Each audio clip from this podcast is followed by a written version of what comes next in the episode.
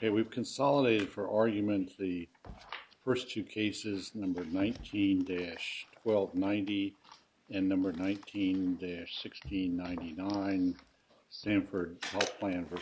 United States and Community Health Choice v. United States. I think we have questions about the finality of the judgment in the Community Health Choice and Maine cases. And before we start the clock on the merits, we would like to uh, get the party's views uh, on whether we do have a final judgment over which we have jurisdiction. Um, so would the government please address that? In the Community Health uh, Choice case, there's this joint status report, which is the order approved by the uh, Court of Federal Claims, which appears to have the government reserving uh, liability and and uh, damages arguments, and in particular, the question of whether there should be a reduction because of the tax credits. So, Your Honor, that was an argument that the Chief Judge rejected in the opinion, and we were just preserving it for appeal, just for clarity. Doesn't sound like that.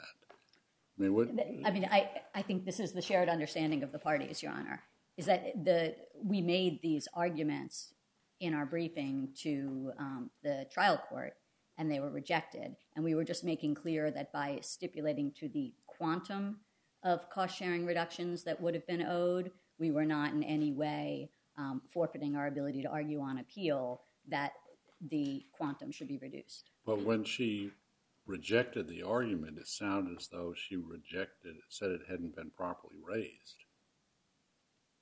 No, I mean, that the reasoning of the opinion, as understood by all the parties, was we weren't being given another opportunity to raise it. It was anticipatorily rejected, both as a matter of liability and as a matter of damages. We we do not see it open um, from the the trial court's perspective to make that argument absent a reversal. Did did you brief the issue of the premium increases set aside or set off uh, as a matter of damages? Judge uh, Sweeney seems to say, well, it was really only in the context of saying why there isn't a cause of action, liability.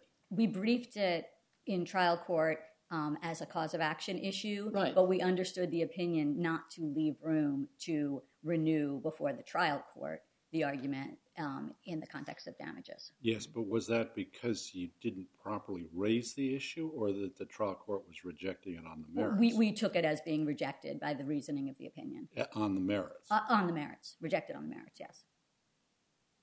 Okay, is that the understanding? Is it Mr. Wolf or Mr. Roberts? Your Honor, I'm Bill Roberts for Community Health Choice, and our understanding is it is a final judgment that, if affirmed, would immediately uh, become payable. Uh, and so we do not believe there is anything further for the trial court to do unless this court were to remand.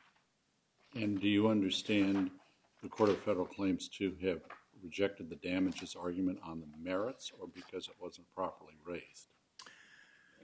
I would say on the merits, Your Honor. There was no dispute or discussion about whether the argument had been raised. I think, Uh, and I don't want to wade into the substance of the argument today, but I believe that Judge Sweeney viewed the issue as the same regardless of whether the government was arguing for a uh, complete dismissal or a partial reduction. I think she viewed the issue to be essentially the same.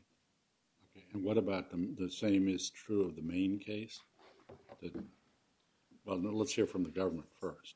Oh, forgive me, Your Honor. I haven't refreshed my recollection specifically on the Maine case, which came in very late. It's different. There's a joint status report that says we reserve issues for appeal, and then basically it says we also uh, reserve this damages argument, which is somewhat unclear as to whether there is an issue being reserved at the trial level or only for appeal. Okay, thank you for the clarification. No, the uh, government's intent was identical, and it's actually coming back to me. The three cases that Chief Judge Sweeney decided, there was a joint oral argument and essentially identical opinions, and we understood the opinions to have exactly the same effect, which is to resolve as a merits matter both the question of liability and the question of whether the damages um, should take into account the increased uh, tax credits.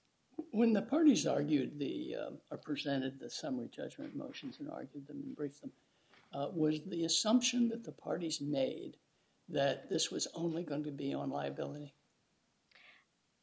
Your Honor, I, I didn't present the argument, and I don't want to state what might have been in counsel's head. Well, it, but it, it, was it presented? I, I, I this, never mind. This I don't know. Was it presented as an argument solely going to liability? Not that, I believe, but what, what I can say with confidence is that the government, in reading Chief Judge Sweeney's opinions, took it to foreclose, to address in anticipation the merits of any damages argument in addition to the existence of a damages remedy. Mm-hmm. Okay. Is that counsel's understanding with respect to the Maine case also? Yeah, Dan Wolf from Maine, Your Honor. Um, yeah, and it's a, it's a bit of a st- strange posture for Maine because Maine stipulated to the same posture that um, uh, Community Health Choice was in, and in the main portion of this case, we are actually this was a stipulation of the parties. We are relying. We agreed not to brief it separately for Maine, and we're relying on the briefing of the parties between Community Health Choice and the government. But our understanding of the posture and how it was resolved by uh, Chief Judge Sweeney is the same as uh, as Mr. Roberts reported. Just to be clear about that, in other words, that there is a final judgment. There's nothing left to be decided at the trial court, and that the trial court rejected the damages argument on the merits. That is how I read Chief Judge Sweeney's opinion, and that you're not making an argument that the government's failure to make that argument with respect to damages constitutes a waiver of the damages. We will not be arguing waiver. We are prepared to argue. Well, I'm speaking for Maine. Okay. Well, maybe we should hear. We are prepared to argue the merits of that of that issue. All right. Is it is that the same for the other parties? Yes, community is prepared to argue the merits. Right. Well, and, and you're not you're not contending there's a waiver by virtue of the issue of premium set-offs not being raised in the damages context. Correct. Okay. It's subject to usual arguments about what, what evidence is of record, of course. Yes. All right. Can I just ask in the community case, we the judgment we have is a 54B judgment? Why? I think there was a, cor- a risk corridors issue. In the Correct. There is an additional separation claim of the risk risk corridors. It's okay. part of the case. Okay. Now, just so that we touch all the bases here, in the in the Sanford and Montana cases, my understanding is the damages issue was not raised at the trial court. Is that correct? That I think we should hear from the government first about that. Sanford and Montana was a slightly different posture in that they brought separate lawsuits. First for the last quarter of 2017, later for 2018, still pending and stayed. And so 2018. I'm sorry, 2018 and 2019, those have been stayed. And so it wasn't raised yet. And one of the reasons. It wasn't raised with respect to 2017. Correct. But it would have been premature, at least in the real world, because the 2018 pay- increased tax credits had not yet happened. Okay, so so as the Sanford and Montana cases come to us, there's no damages issue in those two cases. There is correct that there's not the same damages issue. And a reason that we wanted to make sure the community case was before this court was to ensure that the court had all of the issues. Okay. May I say one yes. for Montana and Sanford? So um, damages for 2017 are in the case, and there is a final judgment on that. Um, Ms. Klein is correct that 2018, not 2019, but 2018 are parked at, um, at, at, at the Court of Federal Claims pending appeal. So 2018 for Sanford and Montana was not resolved.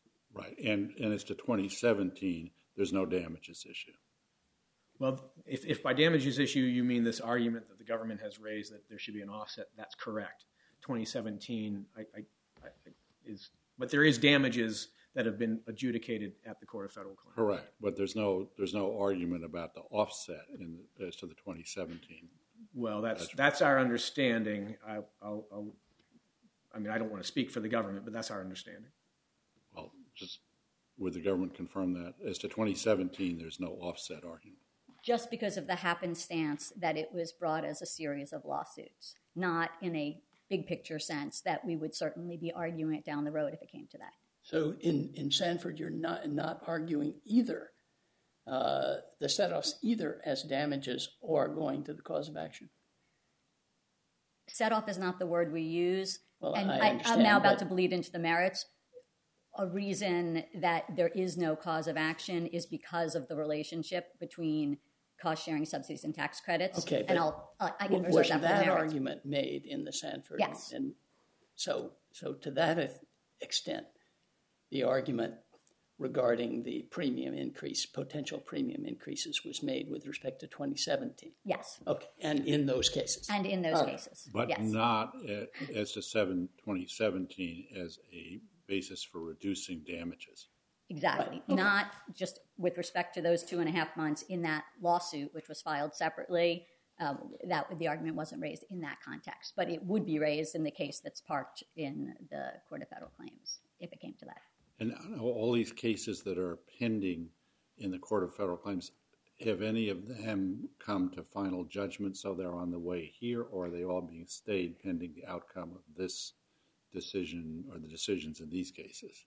There are two cases in a similar posture in that 54B judgments were entered. One, call it lost, lost- I can't remember the full name, but it's, I believe, in abeyance in this court. And the other one, which is Common Ground, which is the class action, we very recently uh, moved for abeyance. And I think just yesterday the other side opposed abeyance, but that those are the cases that are before this court. Abeyance, a motion for abeyance in this court? In this court. In this court. So there, there are two other cases that have come to this court. And uh, is the government seeking abeyance in both of those cases? Yes, Your Honor. And that it hasn't been decided yet? I, know, I've forgotten. I believe it may have been by agreement in the first case. But it's held, the first case is held in abeyance? I, this. I have to go back and look, but I believe so. Yes. I mean, I know we're not on our briefing time. Um, and in the one common ground, the class action, which was the very recent one, um, I know that the class counsel, I believe yesterday, just opposed abeyance, um, and that that has not been decided yet. But the but just to be clear, the posture is the same. It's another 54B, um, in which it's not materially different from these cases. All right. Uh, so, Ms. Klein, why don't we start your, uh, d- go I just want to make sure we don't have a, a confusion here with regard to 2017. I wanted, wanted to be clear that our view, and the government correct me if I'm wrong, that the, I'll call it the quantum question as opposed to the liability question, does not apply to the 2017 Right. amount that was stipulated to in our case. That's what I understood uh, Yes. Ms. Klein to say. Okay, Ms. Klein, we start the Actually, clock. just to clarify, just for Sanford and Montana, Right. and just as of what's before the court right now in Right. that, yes, okay. Right. Just making sure, respect just making sure we're not conceding anything for down the road. yes. community choice as to 2017. No, that's not correct. As to community choice, the argument is there's no injury, and as a result, no damages. No, but is there a, da- is there a damages calculation issue in community as to 2017? Yes, because we are regarding this as a continu- what is alleged to be a continuing violation. You look at the entire thing, and again, I'm bleeding it to the merits because the increased tax credits were so substantial in 2018 and will be ongoing. They will dwarf the amounts um, that were But that's not paid. confusing. I understand that as a liability issue, and that is raised as a liability issue. What I think we're trying to clarify here is to Sanford and Montana as to 2017, whether there is an argument that damages should be reduced because of the premium increases and tax credits. Not as to Sanford and Montana, but yes as to community. So, I mean, this may be a disagreement, but I just want to clarify I from the didn't government's think, I didn't think there was a disagreement. I didn't think so until now, Your Honor. What is the disagreement? Well, un, un, until counsel articulated it, I hadn't understood the government's position in the community case to be that the damages amount for 2017 should also be reduced. They're not arguing that. Uh, I understood. Oh, We, we are arguing. Uh, that, yes, on- we're arguing in community because the period at issue. No, no, community. But we're talking about Sanford No, and this is Montana. counsel for community. Okay, so the issue is to, as to 2017 in community? Yes, we're. I mean, I'll, I'll put it in crude terms. Community got so much more money in No, no, we don't 2018 need, that it don't need to, 2017. I think we understand the argument. Okay, and But yes, as we're to making. 2017 in community, is there an issue that if the government loses on liability, that damages ought to be reduced because of the premium increases in tax credits? Yes, And you think that argument was preserved, right? Yes, because it was rejected anticipatorily by the trial court, leaving no room to make it at what might have otherwise been a damages phase.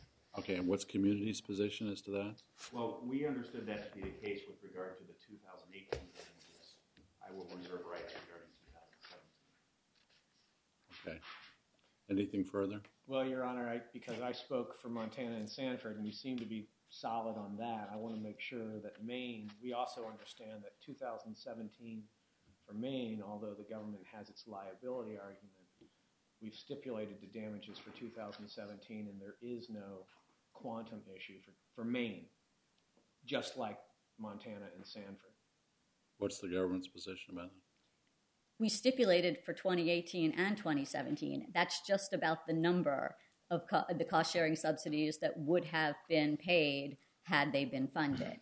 That is not a waiver of the argument that that number, 2017 plus 2018, um, should be the actual damages regardless of the large increase in tax credits for 2018. Okay, so it sounds to me as though everybody's agreed except with respect to 2017 for community in Maine, where there's a difference between the parties as to whether the damages issue was properly preserved. Is that a fair statement? that sounds fair, yes. Other counts? Yes? Sounds right to me, Your Honor. Yes, Your Honor, I agree. Okay. Which may bring us back to the question of whether the summary judgment motions were directed at solely at the question of liability, because if they were, if it contemplated, uh, the summary judgment was contemplated to affect damages as well as liability, then there may be a waiver if you didn't raise it in those cases with respect to 2017. Well, the summary judgment only addressed liability by its terms, but the reasoning of the trial court's opinion. Well, I understand the did judge, the judge either may or may not have gone beyond the scope of what the parties uh, adjudicated between themselves or believed was going to be at issue. Uh, but uh, that doesn't mean that, I mean, what we need to, understand is in order to determine down the road, perhaps, whether there's been a waiver with respect to damages as to 2017 is whether that was the way the summary judgment uh, proceeding was presented to the parties at the time. Was, was it, put it simply, was the government not at fault for not litigating damages with respect to 2017 because it expected only liability to be at issue? Yes, And that's that's exactly. All right. The government imagined there might be a later damages phase, but And it then- became academic as a result of the. Sweeney uh, said, no, I can, I can decide the damages issue as well. Yes. On, okay, I mean, I, not in so many words, but yes, that's how everyone read the opinion. all right. But, but there's a separate question about preservation or waiver if you look at the joint status report at 267 to 269 in the community case about whether you really reserved for t- 2017 what you did expressly reserve for 2018 about the subtraction of tax credit receipts. I, I would have to look back. I thought our language was quite broad. It was meant to reserve It's all it's- it's- arguments it's um, under- other than the number. It's under, a- um, it's which under a heading addressing 2018, previous separate heading under 2017, but that maybe you could- you could address later. What, what is the, what are the private parties' positions as to why there is a waiver for 2017 in the community and Maine cases?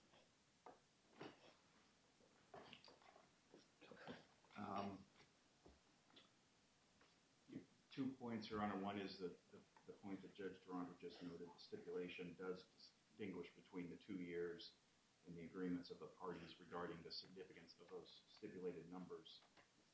We do note as well that, that Judge um, Sweeney's, Chief Judge Sweeney's order at appendix page 23 does treat 27 distinctly and separately from 28 indicates that at a minimum, community is entitled to recover the cost sharing reduction, reduction payments that the government did not make for 2017, and then goes on and says, with respect to 2018, and then addresses the tax premium. But what about the summary judgment motion? Was that limited to liability and not addressed to damages? The motion sought summary judgment of liability. We did put into the record the exact amount owed for 2017.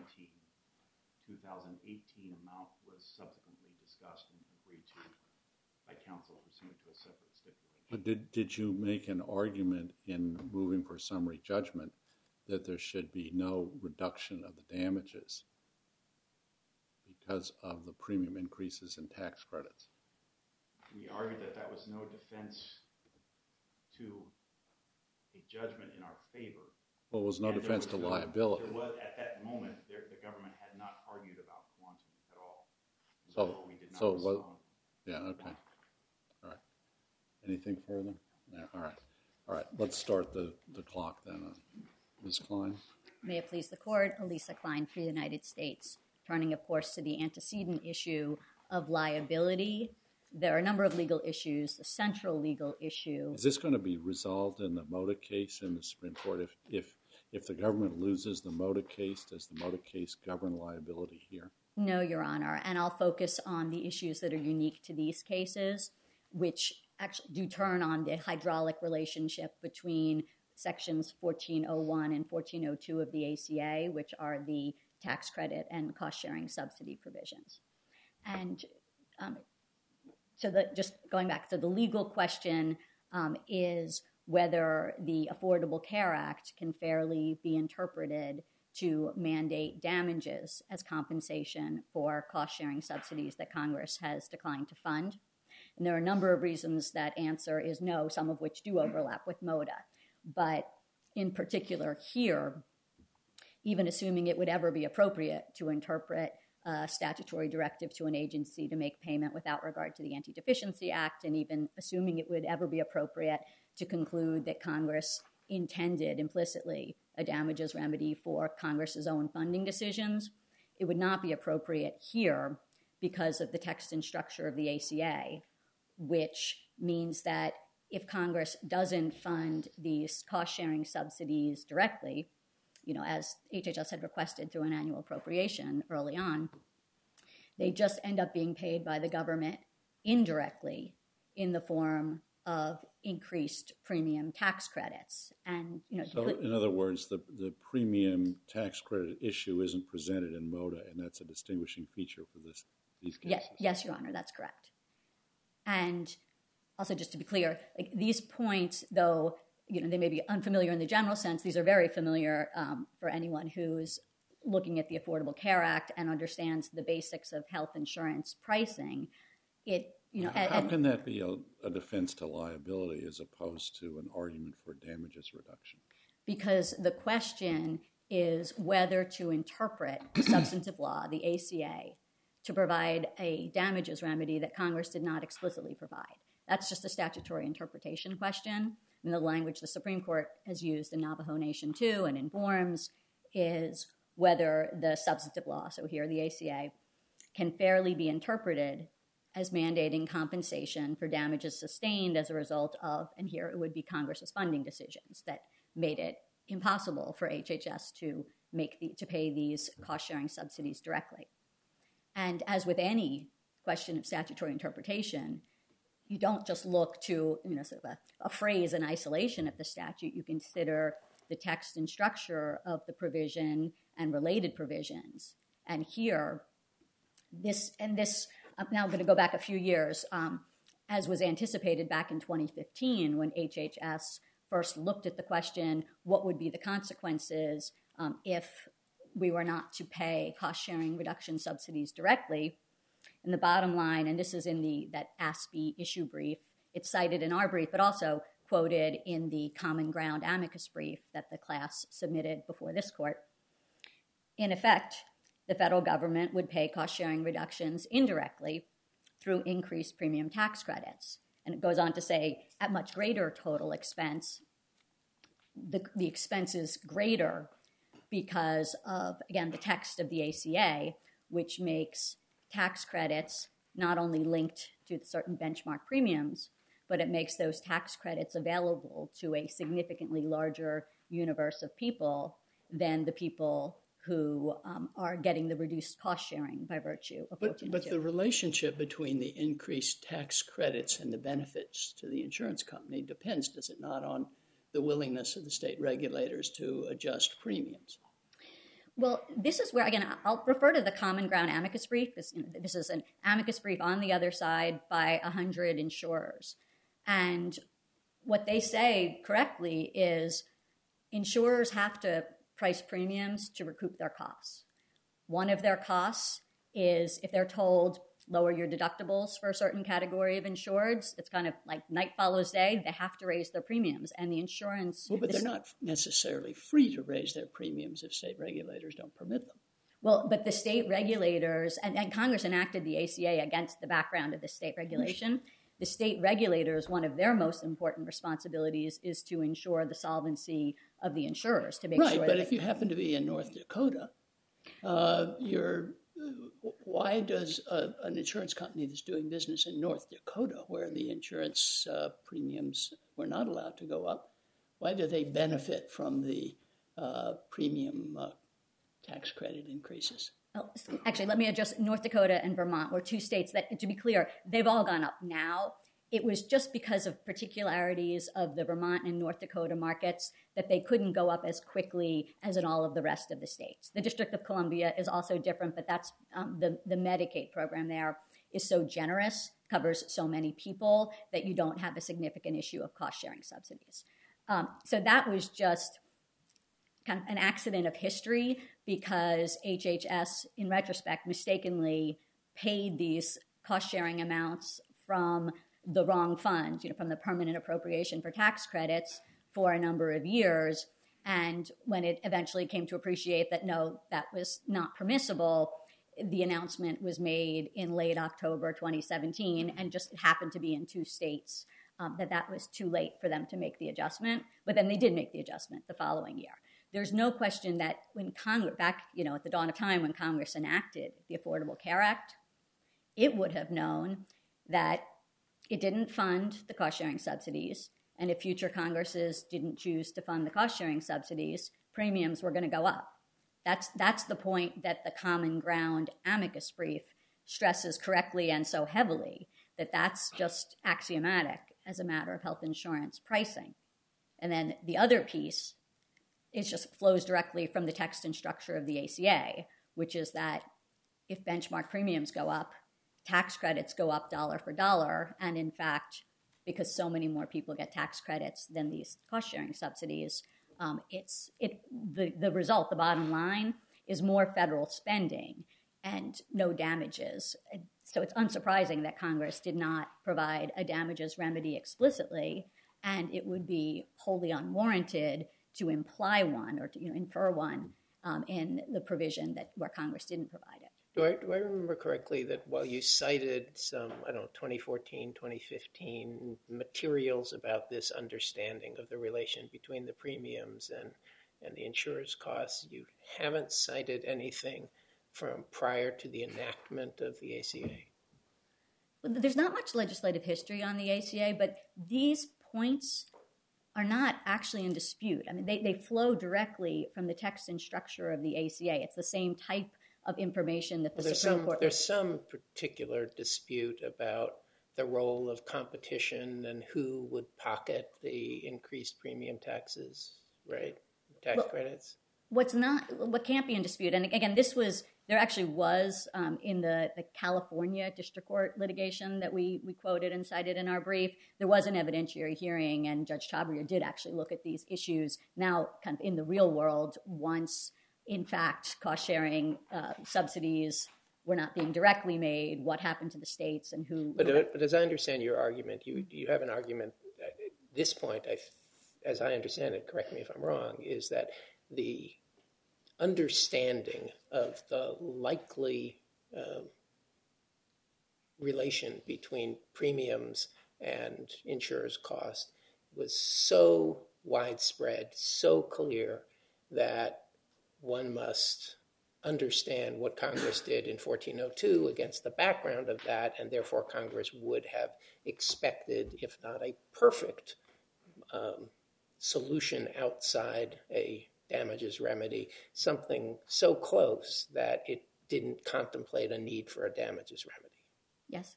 Okay. And so I guess you're talking then about the Congress that enacted the ACA.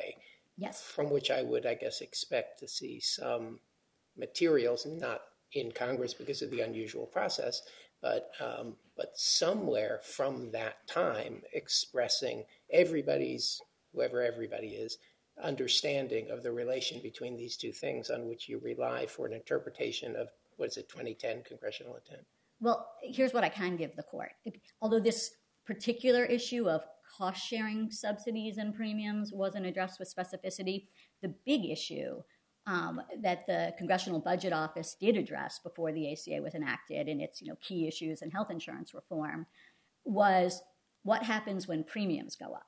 And that was very explicitly was as a result of the structure of the ACA's tax credit provision. Tax credits go up as well, absorbing the impact of premium increases. This was a big issue just because of concerns well, sure. about adverse I mean, I selection. think people understood that, but why does that lead you to a construction of the statute that there shouldn't be any damages remedy? I mean, is there any case that interprets a congressional statute that way because it wouldn't work right? I mean, Well, first, there is no case that interprets a statute to say a claimant gets a damages remedy because Congress has declined to fund a program. I know like there's claims of a century, but we have said repeatedly we can't find a single case. that seems to be a different argument, but what- what- yeah, go ahead. It, it is. It's, it's the you know obviously this is the the, the Moda argument, but just to put in context, there's no case that has ever awarded damages um, for, as essentially uh, compensation for Congress's own funding. it now sort of, we're it sort of depends what you want to say about Langston well, Well, there and was, to so, be there, clear- so there was no judgment there was no judgment, but All right. that's a big thing, which means there's no question of implying a damages cause of action, which the Supreme Court hasn't done for quite a long time, just in general, and certainly didn't do in Langston. But now we're coming to this case would take it to a whole new level, which is again, I'm going to read this line from the HHS analysis back in 2015. What happens if cost sharing reduction subsidies aren't paid directly? in effect, the federal government would pay cost sharing reductions indirectly through increased premium tax credits. So to say that in that universe, which Congress would have understood, no, you know, if you don't pay the subsidies directly, they're going to come up, they're going to come out in the increased premium tax credits, that we should also infer that Congress wanted a damages remedy that it did not choose to enact explicitly would be taking, you know, there's the absence of precedent for any damages remedy when what you're talking about is a quote injury caused by Congress's own funding decisions. And This- here, this there's not even injury. This wouldn't. This argument wouldn't help you if, in Moda, the Supreme Court decides that the statute resulted in an implied in fact contract, right? So I should make sure I address the contract issue because that the argument that you could imply a contract. No, but but what, before you get to that, try to answer my question. My question is, if if Moda finds that there was an implied in fact contract, the argument you just made been making about congressional understanding of the premium and tax credit operation wouldn't affect the the implied contract argument, right? It would because the question is did Con- looking at the language all of the language of the statute did Congress have an intent to enter into contracts and for the same But- reasons we've uh, just been just, discussing I that's mean, particularly weak. Judge Dyk's question, but that seems to me to fight the premise. I think the premise of the question, as I understood it, is that say the Supreme Court decides that in, in the uh, risk corridors program, there was an implied, in fact, contract. So we're no longer talking about the statutory obligation. At that point, aren't you left as to premium tax, tax credits only, though this may be a very big deal, with um, damages reduction? No, because wait, I just first I don't want to be clear. We don't believe if the Supreme Court goes back and looks at the cases that this court recently reviewed in the American Bankers Association case, cases like Dodge and Wisconsin and Michigan um, Railway, that the Supreme Court could possibly conclude there's an implied in fact contract in Moda. But even imagining. It may surprise you. I, I, well, you know, the, the, petitioners' counsel expressed the hope that the Supreme Court would go back and read that line of cases, and we very much share that hope because we think this court was 100% correct in its recent American Bankers Association case to say that there is an incredibly strong presumption against treating a statutory benefits program as uh, binding the government in contract in situations far more sympathetic where you, had public school teachers where the statute said if you work 20 years and then retire you shall be entitled to $1500 annuity for life.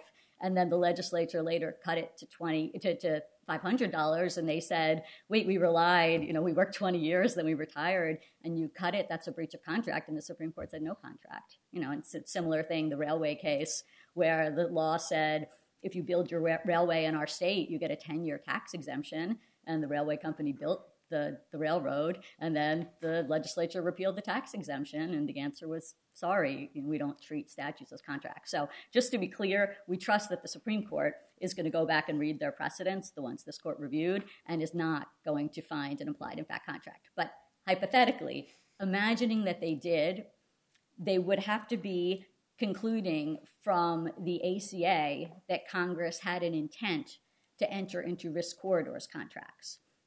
And though we don't know how they could say that, here you would look and think contracts, this is just the, the requirement to reduce cost sharing, you know, so like smaller deductibles. That's just classic insurance regulation of the sort that Congress has done for decades and has done in other ACA provisions. It's not different in kind from saying insurers have to cover prescription drugs, which the ACA also says.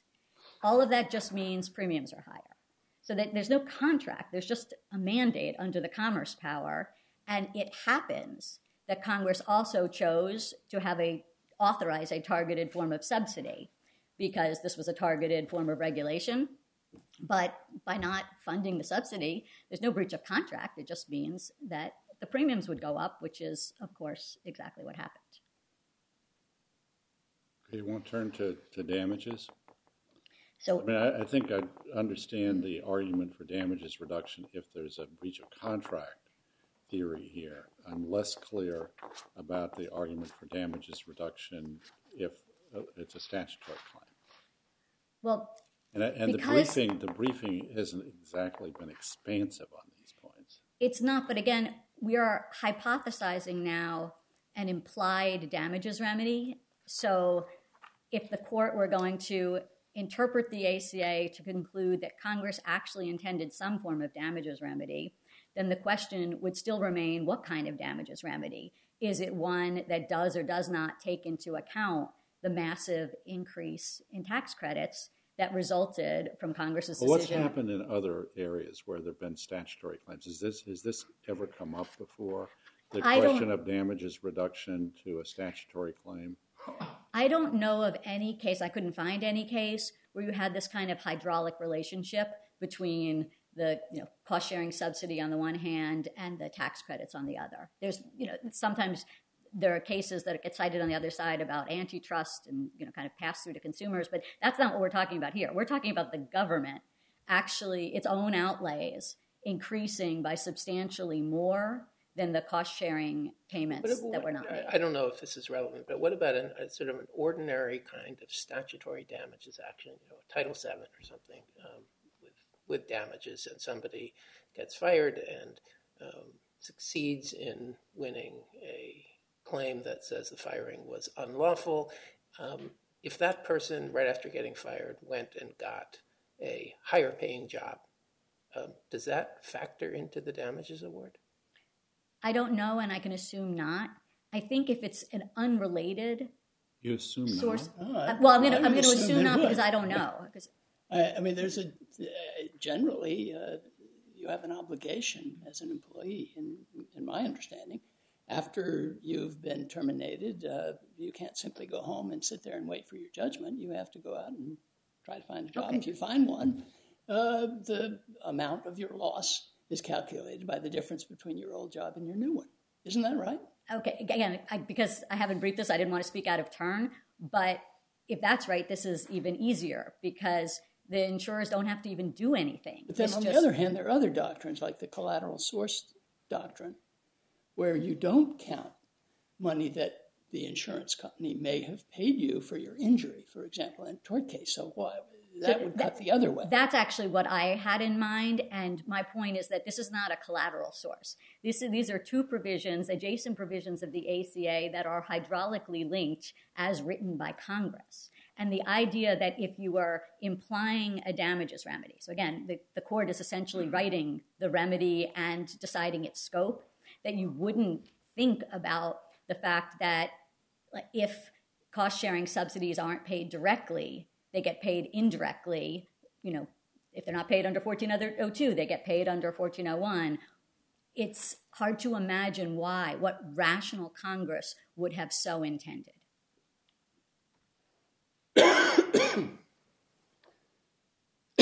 Unless the court has further questions, I'll reserve my time for rebuttal. Okay, thank you. Now, let me ask one further question, and this is raised, excuse me, by the um, opposing counsel's brief.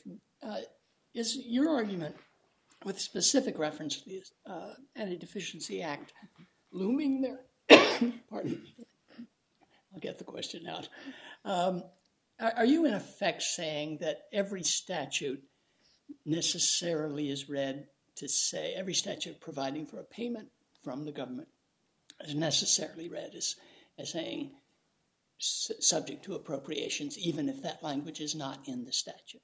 That's uh, basically your position, is it not? Um, yes, with a cav- an important caveat that this court um, flagged in the Prairie County decision. That's what I was going to ask. Well, there's some statutes, um, like the Medicare Part D statute um, and the one that was flagged in Prairie County, that actually make explicit that this provision represents the obligation of the government and provides authority to make payment in advance of appropriations. So we're not saying that Congress cannot, if it wants to, um, make something an obligation in advance of appropriations. Congress can do that.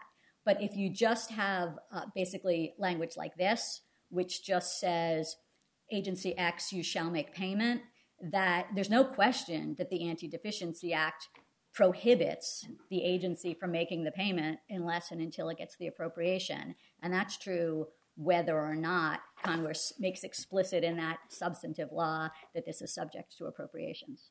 But that the, the fact that the uh, Anti-Deficiency Act may limit the ability of the officers to make the payment doesn't necessarily speak to the question of whether a judgment can be entered, which is, I take it, the distinction that's drawn in several of our cases, and, and in fact, there's a line in Moda to that effect. There is a line we regarded as dicta and Moda to that I effect. know you do. We but, don't but believe there- there's any. That is that is the most recent statement by this court on that question, right? We do not believe there's any holding, and obviously the Supreme Court will address this. And one thing I just want to underscore, it was also underscored by the Deputy Solicitor General in the Supreme Court argument, that it is a mistake, particularly in the ACA, to accord significance to that subject to um, the availability of appropriations language. If you just compare, for example, um, two ACA provisions, 5301 and 5303, they're essentially identical. One is a discretionary grant program for dentistry training, and the other is a discretionary grant program for general family medicine and other training. The language is, you know, largely identical. They're clearly both discretionary. The one has subject to the availability appropriations, and the other doesn't. And the point just being the one that the Chief Justice emphasized in the King decision, which is that the canon against surplusage is a, a, feeble canon to begin with, and particularly so if you're looking at the ACA. We just think it's a mistake to accord significance to that. Okay. Thank you. Mr. Wolf.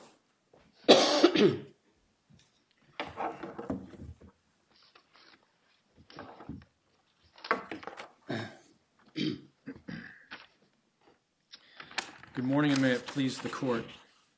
I'm Dan Wolf. As we discussed earlier, I represent Sanford, Montana, and then also Maine. And Mr. Roberts at counsel table will stand up separately to address community health choice. Um, The government in this case um, invites complexity where there is none. This is first and last a case about statutory interpretation. You are not called here to adjudicate healthcare economics, the policy it's not just about statutory interpretation, since there's the implied in fact contract theory. Well, it is. It is. But we start with the statute because that's where our complaint and argument starts, and we can talk about the implied in fact contract. But section Miss Miss Miss Klein Well, you believe in the implied in fact contract theory, right? absolutely, and it's even stronger in this case than it was in Moda, for the reasons laid out by Chief Chief Judge Sweeney. But on and, and, and I'm happy to start there if you would like. No, go ahead. Um, but 1402, Ms. Klein said that one reads a statute taking in the text and the structure, et cetera. And that's true. But what you don't do is abandon the key term that governs, which in this case is shall make. And I would submit to this court, you've already decided this case. You decided this case in Moda. And Moda just tracked a long line of cases before that. Importantly here, and I'm going to go to this because you Judge said Bryson. a long line, and you said that in your brief, and I looked at the long line, and as far as I could tell, the long line of cases prior to Moda is really just Greenlee Prairie, and Langford. well, Is there are there any others that we should be looking at? the the, the law so there's there's there's there's in this in this in this court Yeah. there is decades worth of money mandating statute jurisprudence Well, I, understand that, but with respect to situations where there is a pay but no appropriation, a directive to pay but no appropriation that that covers that. What other cases are there besides that? well those? the key the key cases we have Langston of course Well, I- I then we have the key claims court cases that date back to the 19th century like Collins and Ferris which point out that you don't need an appropriation for the court to sit in judgment of liability and Miss Klein on behalf of the Department of Justice and the government said there are no cases Is that but but it, it- liability if there's, for example, a tort, something like that, the judgment. But um, if you have a directive to pay money and there is uh, no specific appropriation that's applicable to that directive in this case, are there any other cases with those facts other than the ones that? Well, Slattery mentioned in your confronts, front, confronts this directly by saying we don't consider appropriation in deciding whether there's a money mandating statute that gives this court jurisdiction to adjudicate liability. The Supreme Court's case in Ramah says the same thing, and I It's a contract case. but the principle there is the same. And with respect to the CSR program that was being argued in the Burwell case in the District Court of District of Columbia, where the House of Representatives challenged the prior administration's use of the appropriation that was set aside for the premium tax credits to use to pay CSR payments, the government says, and I quote, the mere absence of a more specific appropriation is not necessarily a defense to recovery from the fund, citing Salazar v. Ramah. So the government, frankly, agrees with us, at least in other settings, that an appropriation is not necessary for this court and the Court of Federal Claims below it to adjudicate the wholly distinct question of liability. And that's the centuries old proposition that we're citing because that's what's key here. Now, let's take Judge Bryson, your question about uh, the presence or absence of limiting language like subject to the availability of appropriations. Believe, Judge Dyk, that you were, you, you were on the, Greenlee County uh, uh, uh, case, which looked at the Payment in lieu of Taxes Act, which was also at issue in Prairie County. And in that case, this court pointed out the significance of Congress limiting the exposure of the fisc through the use of the words subject to the availability of appropriations or words to that effect. And importantly, we don't have that here. And you can't just dismiss the absence, Congress's choice not to use those words, as meaning nothing, as assuming Judge Bryson, when you asked um, um, Ms. Klein, that the, you, you can't take the government's position, which is, well, with or without that language, we should assume it's always there. That's not true. The ADA, the Anti Deficiency Act, only um, speaks to government agents. It only limits the ability of government agents to pay when there is no appropriation, which we are not challenging HHS's, the propriety of HHS not cutting the check for the CSRs here when the Attorney General, Jeff Sessions, told it to stop.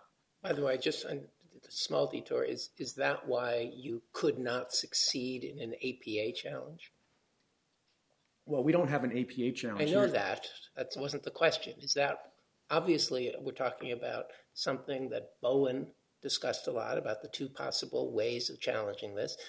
If you had brought an APA action, would the Anti Deficiency Act have precluded you from prevailing in that act against HHS because you couldn't issue an order to them to pay? Well, I, do think, and I, do think that if some other entity had uh, gone to federal district court to challenge HHS cutting off, well, in fact, um, I believe uh, the California v. Trump case, although that was decided at the preliminary injunction phase, that may have been an instance of that, uh, although the, court didn't ultimately get to the merits because it only ruled on a preliminary injunction. But to take just a step back and take the hypothetical, yeah, I think that under the APA, if uh, one were to go to federal district court and argue that HHS was arbitrary and capricious for not paying CSR payments pursuant to Section 1402. No, it wouldn't be an oh arbitrary and capricious argument. It would be an argument that a statute obligated the payment.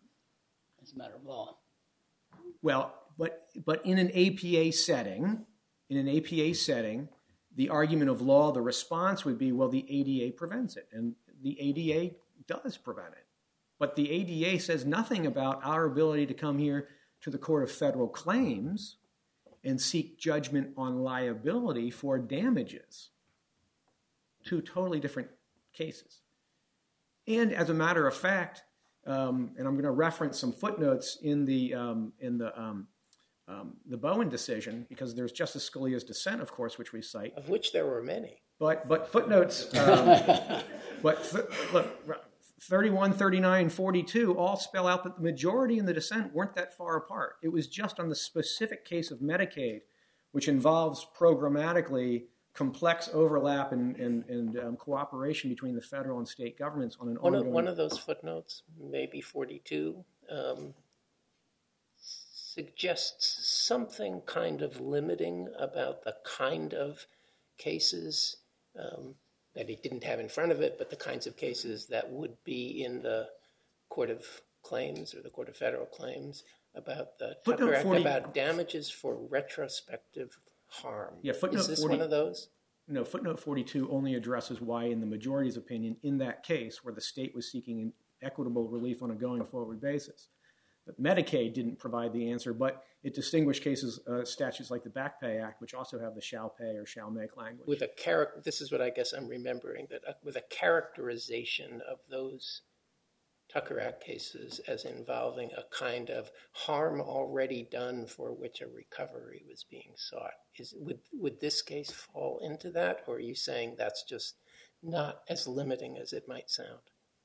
Well, this case falls into the, and I'm, not sure I'm understanding the, line you're drawing. This case falls into the Greenlee County, the Agwiak, the, the line of cases where shall means shall.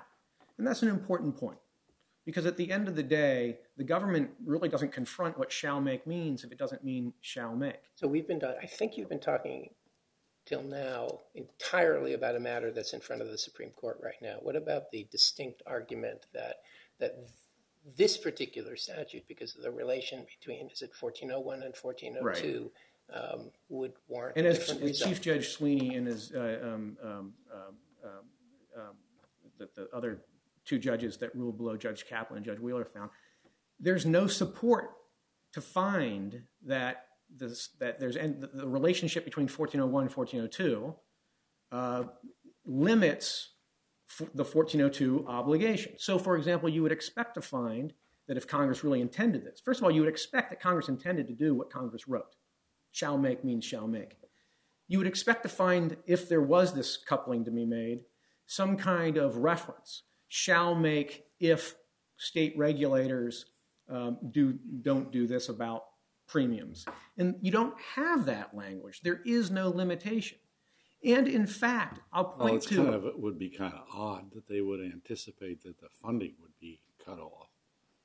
Well, that's the whole point is that the Congress that wrote this, and, and the question was asked, Congress in 2010, what it intended. It intended that the, that the 1402, that the CSRs be paid.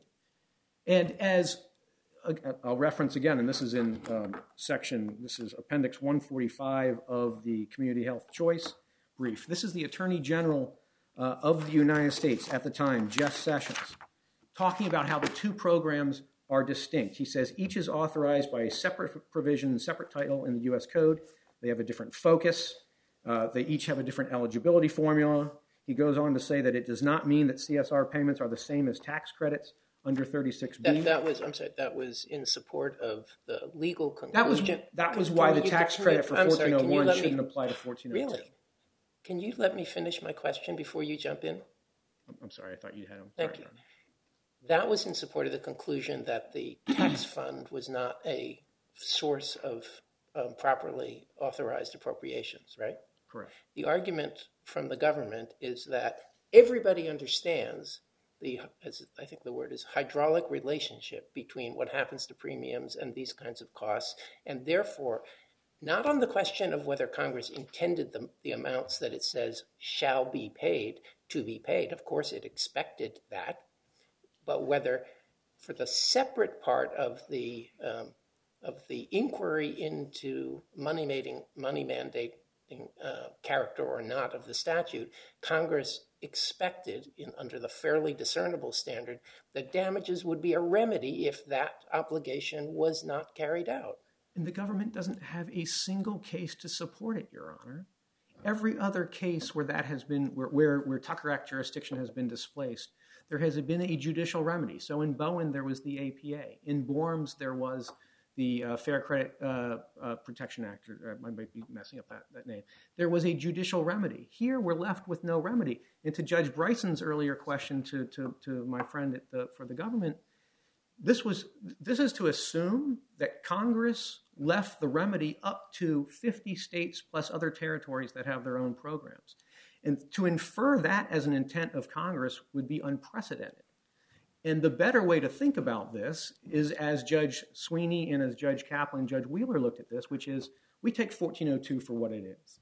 It says you shall establish a program, you require the plans to make payments, and then you say you shall make that up to them in a dollar for dollar uh, reimbursement. That's how 1402 should be interpreted. In this cases, this court's money mandating cases are in full support.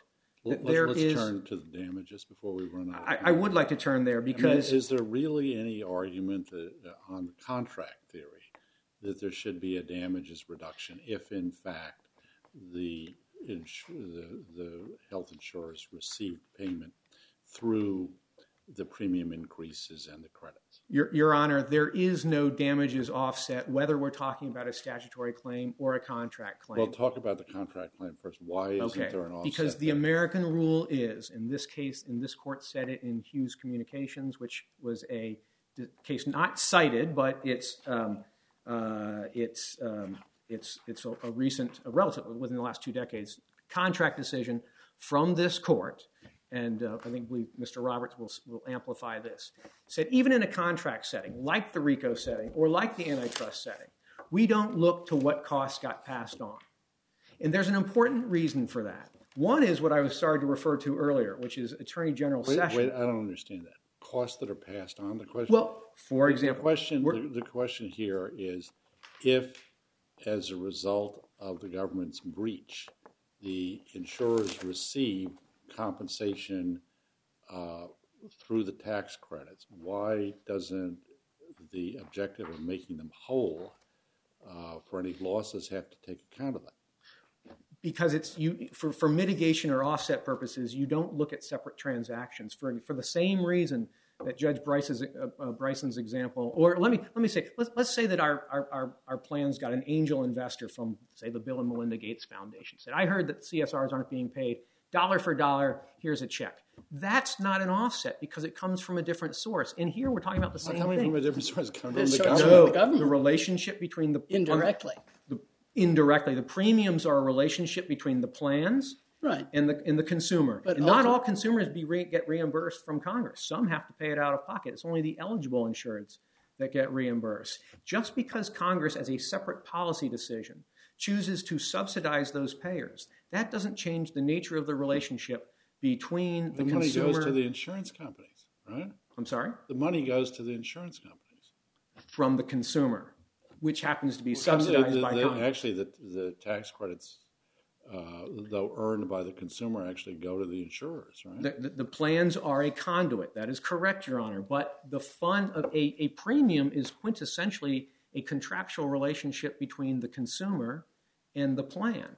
It's not, as, as Chief Judge Sweeney said, payment for tax credit from tax credits don't equal payment for CSR. They're two totally different things. And I commend you to Jeff Sessions' opinion on this, which is at again Appendix 144, 145 of the um, Health Choice uh, Joint Appendix. He, sets it out. We're talking about two different things, and this in all the cases, all the cases would would deem this to be a pass-on defense that is not recognized because there isn't going to be at the end of the day any kind of windfall or double recovery.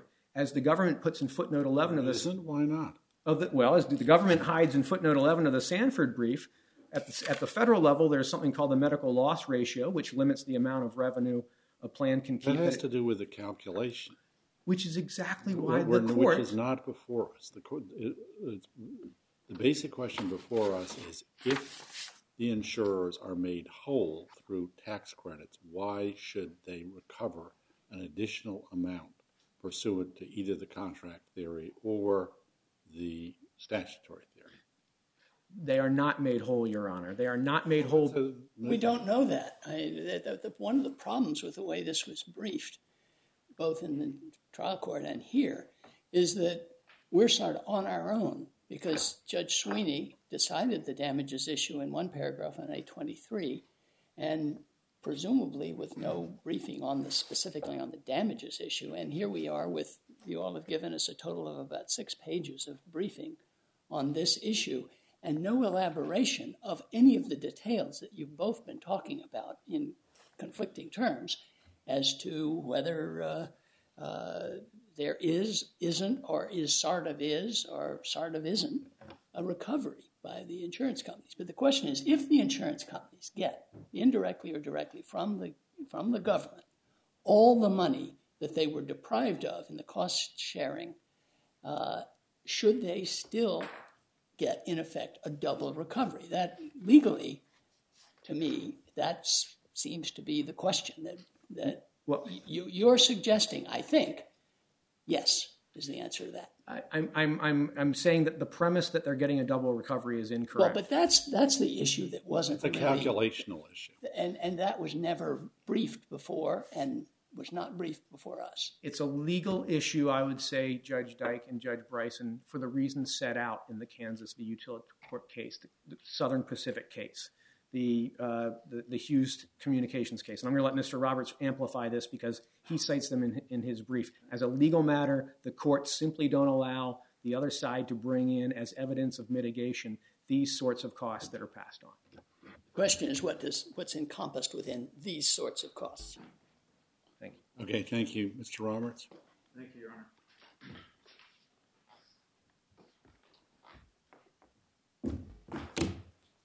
With the court's permission, I'll jump into the discussion as it as it is flowing and discuss the damages question and whether premium tax credits can in some form either eliminate or, reduce the appropriate damages amount in this case. I Just, think just uh, uh, take a hypothetical. Let's assume, as a result of the premium increases and the tax credits for a particular year, that the uh, insurer is made whole. Why should the insurer get double recovery? What is the theory as to why that should happen? The theory is is based on prevailing law going back to 1918 with Justice Holmes' case, the Southern Pacific Railroad, that a, person who fails to pay an amount due or overcharges, in the antitrust context usually, is not entitled to take advantage of the victims passing on some or all of that non-payment to their customers through price increases. But that's quite different. This is the government paying twice. I disagree with the court's analysis there. This is exactly similar. The only difference is the government, government separately, under a different program in a different part, 1401, agreed to help out our customers to pay their premiums to us. But it is a distinct transaction, not with the government, but with the Well, customers. just as a matter of policy or logic, why should the insurers recover twice? The policy or logic is that our government needs to hold itself accountable when it fails to follow through on an unambiguously mandatory obligation to pay CSR reimbursements under So this is a- 1402. Punitive or deterrent effect of, of a judgment? I would not and say that you would end up with a uh, double recovery, but the government learned its lesson? Well, there's more to it than that. I would not say punitive, but I do think it is an important principle of our law that the government should be held accountable under the same circumstances as a private party based upon the same kind of wrongful conduct. What we have here is a violation of a statute, similar to an antitrust violation or a breach of a contract, which the Hughes case talks about. So one reason for the for the rule that does not allow the wrongdoer to take advantage of a passing on of costs through a price increase is that we need to hold the violator accountable. But there's more to it than that. In addition, there is the policy concern that in the law of damages, we look at the immediate direct consequences. We have a non payment, there is a very clear and really undisputed direct injury, the exact amount of money that this statute orders the government to pay pursuant to 1402. That is damage. Any damages treatise will agree that is direct injury known. The question is whether the government is entitled to bring in an affirmative defense, in effect, and say, yes, I owe you that money, but you got it from another source. Perhaps that source ultimately was a different uh, fund of money that comes out of the government, but it is another source, and therefore I don't have to pay you what the statute required me to pay you. Can I, can I ask you this question? If, if you um, recovered the full CSR payments here, say for 2018, and you've already gotten some um, uh, premium increase for the same year, would you expect state regulators, say for 2021, to um, uh, lower your premiums to recoup the excess you got? There are legal safeguards to prevent windfalls and excess profits for insurance companies. The exact mechanisms could vary state to state, but I think it is clear that either in the form of rebates or adjustments of other premiums, insurance companies aren't are not going to be allowed to simply pocket this money. Okay, that may be true, and that might affect the damages calculation, but why does that possibility mean that if in fact you do get double recovery, that that shouldn't be allowed? Well, it it it it addresses a concern that the government suggests there will be a giant windfall to the insurance company and and this money will not be I think we have to assume purpose. for purposes of deciding this that there is a possibility of a windfall. And the question is whether the government is going to be able to prove the windfall. Understand that comment. We, we disagree with it because we don't think the government has, has grossly oversimplified the way this market works. Fine. I mean, you But can, you I can can't- argue that in, in a damages calculation proceeding before the Court of Federal Claims. But ultimately, I, we do agree that it, as a matter of law, this is not a defense the government is entitled to raise either with respect to liability or damages. And in order to address that head on, I, agree with Your Honor's distinction between the statutory claim and a breach of contract claim. Regarding the statutory claim, we have a money mandating statute, like the salary cases from long ago. This statute is very specific. It instructs the government who to pay and exactly how much to pay. The remedy under the Tucker Act is to address the, the loss of the legal right to compensation that has occurred here. And that legal right is for the amount that the statute specified. why, why isn't there a separate question of liability and remedy in you know, I guess I'm thinking of one analogy, maybe not familiar to you in the patent world, in the eBay context. The Supreme Court said the statute says you have a right to exclude. Separate question of remedy about whether you actually get an injunction to exclude. And I think it said something somewhat general about right is one question, and here the right that you're asserting is a right to have make payments made. Um, but the question is what a separate question: what is the remedy? for the violation of that right. And now we're talking about having to draw on remedial principles. Well, I would say that the law, it is true. We have not found a case that discusses specifically whether the government is entitled to raise offsets or a defense like the passing on defense in response to a violation of a money mandating statute. I don't know that there is such a case. Certainly, there is not one suggesting they can. And in my judgment, the, the answer in that vacuum is to look at the statute and apply the statute as written and enforce it as written. That is what the three judges below have all done in response to this situation. And I think that's particularly appropriate given that there truly is no textual hook or legislative history hook whatsoever, respectfully, for the government's argument here. The, publications counsel mentioned from 2015 is an HHS uh, issue brief. That's not legislative history by anyone's definition. And there is simply no committee report, no discussion, no floor discussion, anyone suggesting that there should be a linkage, let alone uh, the kind of linkage that's being advocated here between the payment of CSRs and the premium tax credits. They truly are distinct programs serving distinct purposes. The premium tax credits help the consumers afford to buy the insurance. The CSRs help them afford to use it to get health care.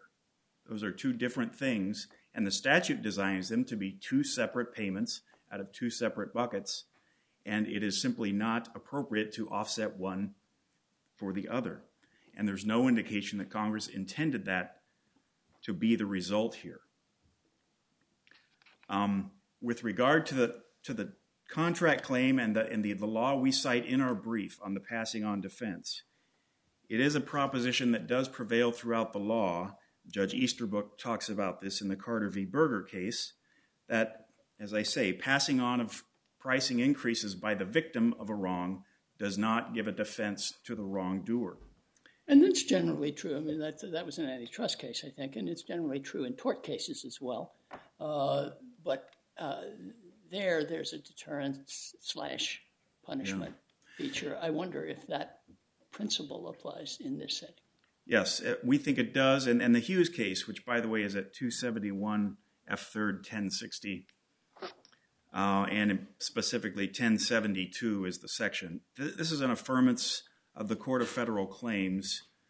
Uh, exclusion of a government defense from a trial where the government was trying to reduce the damages to Hughes, a satellite company, by the amount that Hughes recouped. I'm reading, quoting from the case here recouped by increasing prices to customers. In other words, by the amount Hughes, quote, passed through to its customers. The Court of Federal Claims did not allow the government to assert this defense. That was affirmed by this court back in 2001. And it recognized the same principles we mentioned in our brief. Uh, as Justice Holmes said, that wasn't the case either where the government was paying twice, right? Well, argue. I'm sure the government was arguing. You're asking me to pay damages to Hughes. They got their damages recovered when they raised their prices to their customers. I'm sure that was the argument. But the government was not, in turn, paying the customers the increased price. Not to my knowledge. Makes that, a big difference. That's uh, that is a collateral difference. source rule in tort. If the money coming to you is not from an insurance company but is from the victim ultimately, um, then the collateral source rule doesn't apply. I I think that that would be a matter of right about if that. There Am were, I not? I mean that. I don't think that's necessarily true. I think there would have to be an agreement between the wrongdoer. That's not my understanding of the rule. But go ahead. In this context, we have a breach of contract, and and the other important policy reason that that drives the notion that we should not go to this next step of looking at the price increase to our customers and the implications is, is it is, is a, it is a remote set of events from the actual non-payment, and it opens up a can of worms regarding what is the actual overall economic impact of the government's violation here. This is a complex marketplace. There are lots of consequences to the government's non-payment of these CSRs. Some perhaps do create some additional revenue. It's possible to the insurance companies, but others drastically reduce it. In our case, we know that the, the sales of CSR policies, the silver plans, have gone down a lot for community as a result of these non-payments because they've gotten more expensive. Um, there are other unknown consequences, and the courts recognize that this is not a task that is appropriate to ask a trial court to do, to, to do the kind of complex reverse engineering economic analysis to try to figure out the overall economic effects of this wrong. Rather, the law looks to the direct and proximate issues and concludes we have a clear violation, we have a clear amount due, that should end the matter. And that's, that's what the doctrine stands for, and we think it applies here, particularly in light of the fact that we have a, a money mandating statute that does not provide for any offset.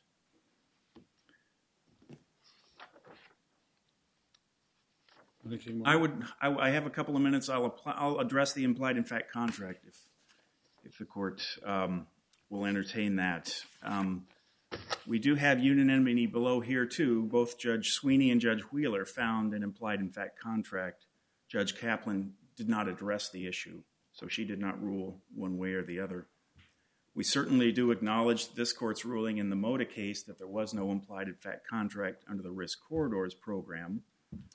Um, but we think this case is distinct on that issue because unlike there where this court found no none of the trappings quote unquote of a contractual agreement we think those trappings very much exist here if one looks at 1402 in the very same section of the statute it creates reciprocal obligations the government must make these payments the insurance companies must provide the reductions to their insureds they're both reciprocal obligations. The statute can be viewed as an offer.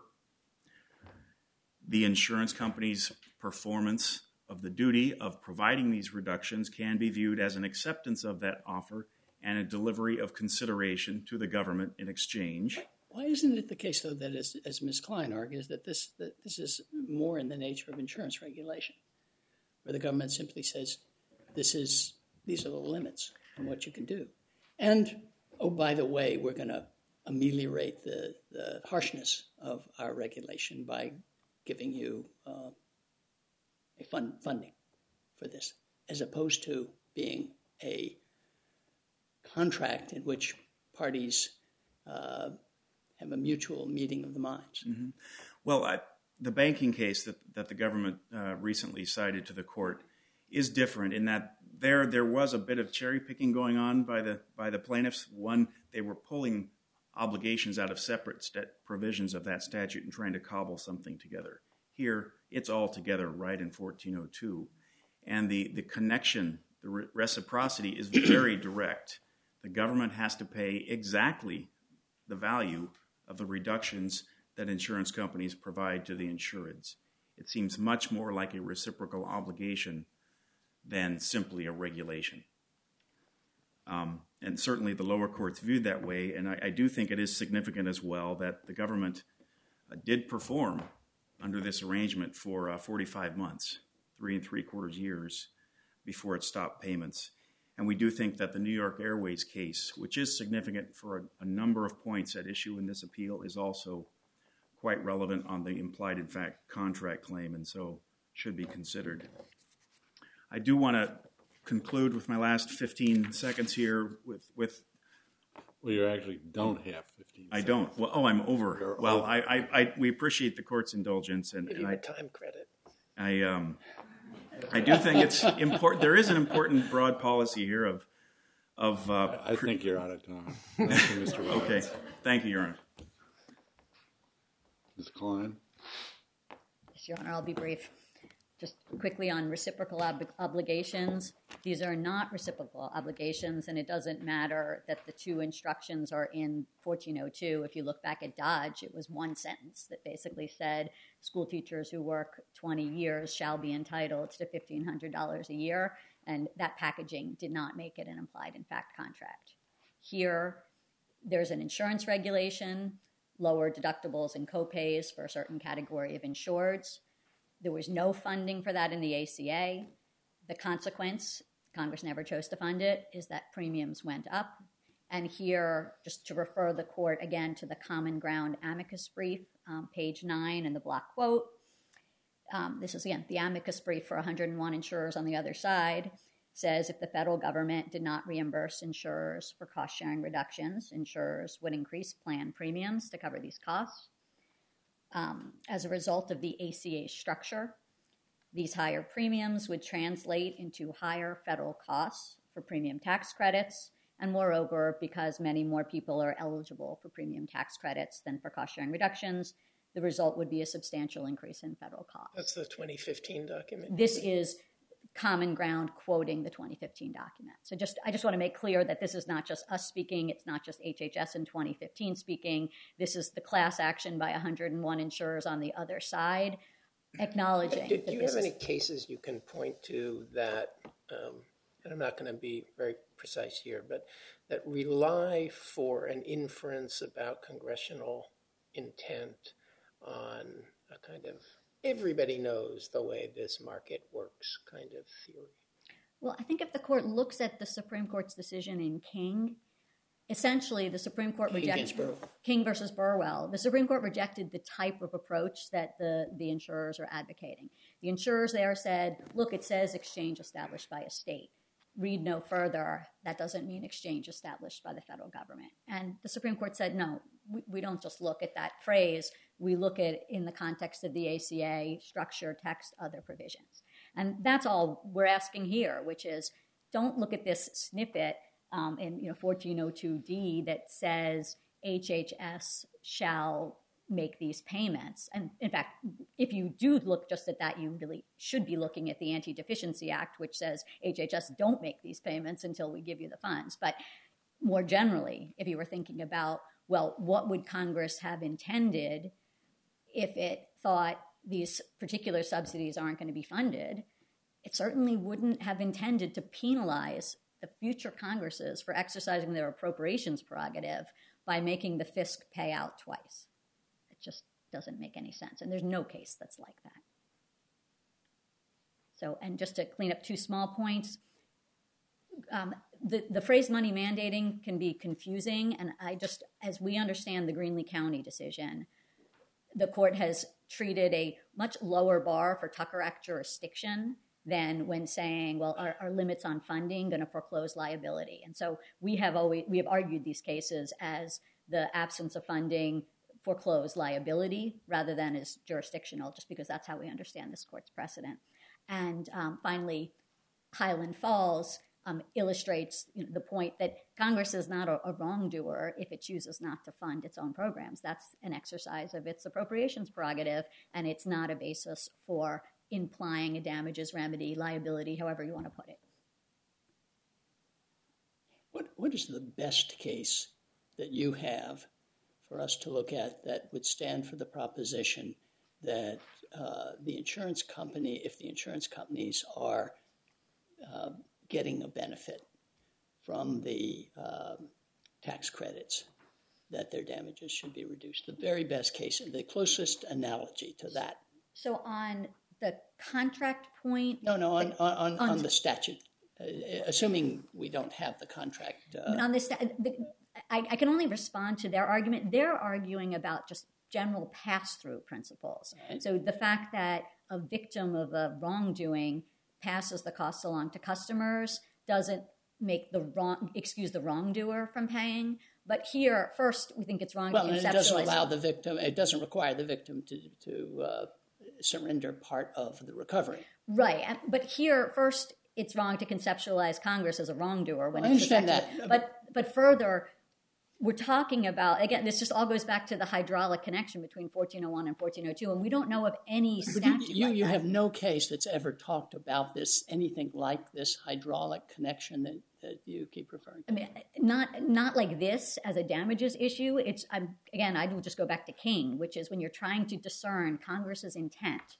And that's a question both if you think of it as a liability question or as contours of the damages remedy. You have to think about the related provisions and how That's at a very high level of abstraction. I'm looking for some help uh, that's a little closer to the actual facts that we have here. You have, I think you're telling me that there We really didn't- isn't a case that you. We didn't to find a case, but we didn't find contrary authority either. We just don't have a case because it is unusual for an entity that's actually gotten payments from the government that compensate them for the very subsidy to then come in and say we also should get damages. We're just not familiar with that ever happening. Okay, anything Thank you. more? All right, thank you. Thank all counsel. The case is submitted.